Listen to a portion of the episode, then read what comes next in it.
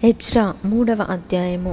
ఏడవ నెలలో ఇస్రాయేలీయులు తమ తమ పట్టణములకు వచ్చిన తర్వాత జనులు ఏకమనసు కలిగిన వారై ఎరుషలేములో కూడి యోజాదాకు కుమారుడైన యేషువయును యాజకులైన అతని సంబంధులను షేల్తీయేలు కుమారుడైన జెరుబ్బాబెలును అతని సంబంధులను లేచి దైవజనుడైన మోషే నియమించిన ధర్మశాస్త్రమునందు వ్రాయబడిన ప్రకారముగా దహన బలులు అర్పించుటకై ఇస్రాయేలీయుల దేవుని బలిపీఠమును కట్టిరి.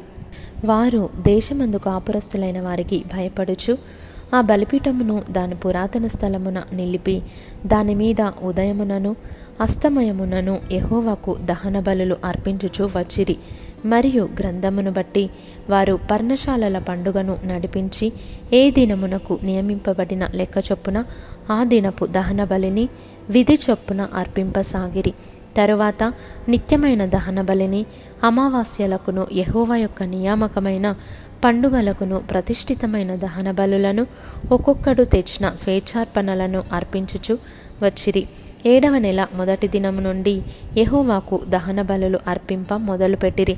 అయితే యహోవా మందిరం యొక్క పునాది అప్పటికి ఇంకను వేయబడలేదు. మరియు వారు కాసేవారికిని వడ్రవారికిని ద్రవ్యమునిచ్చిరి. అదియుగాక పారసీక దేశపు రాజైన కోరెషు తమకు సెలవిచ్చినట్లు దేవదారు మ్రాణులను లెబానోను నుండి సముద్రము మీద యొప్పే పట్టణమునకు తెప్పించుటకు సీదోనీయులకును తూరు వారికిని భోజన పదార్థములను పానమును నూనెను ఇచ్చిరి.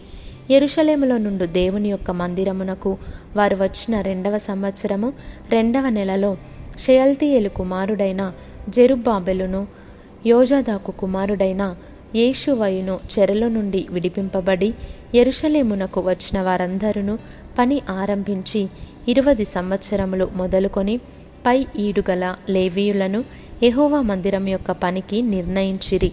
యేషువయు అతని కుమారులను అతని సహోదరులను కద్మియేలును అతని కుమారులను హోదవ్య కుమారులను హేనాదాదు కుమారులను వారి కుమారులను లేవీయులైన వారి బంధువులను దేవుని మందిరంలో పనివారి చేత పనిచేయించుటకు నియమింపబడిరి.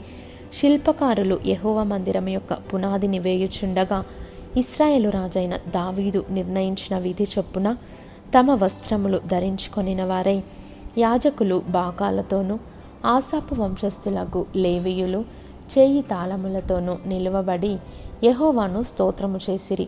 వీరు వంతు చొప్పున కూడి యహోవా దయాళుడు.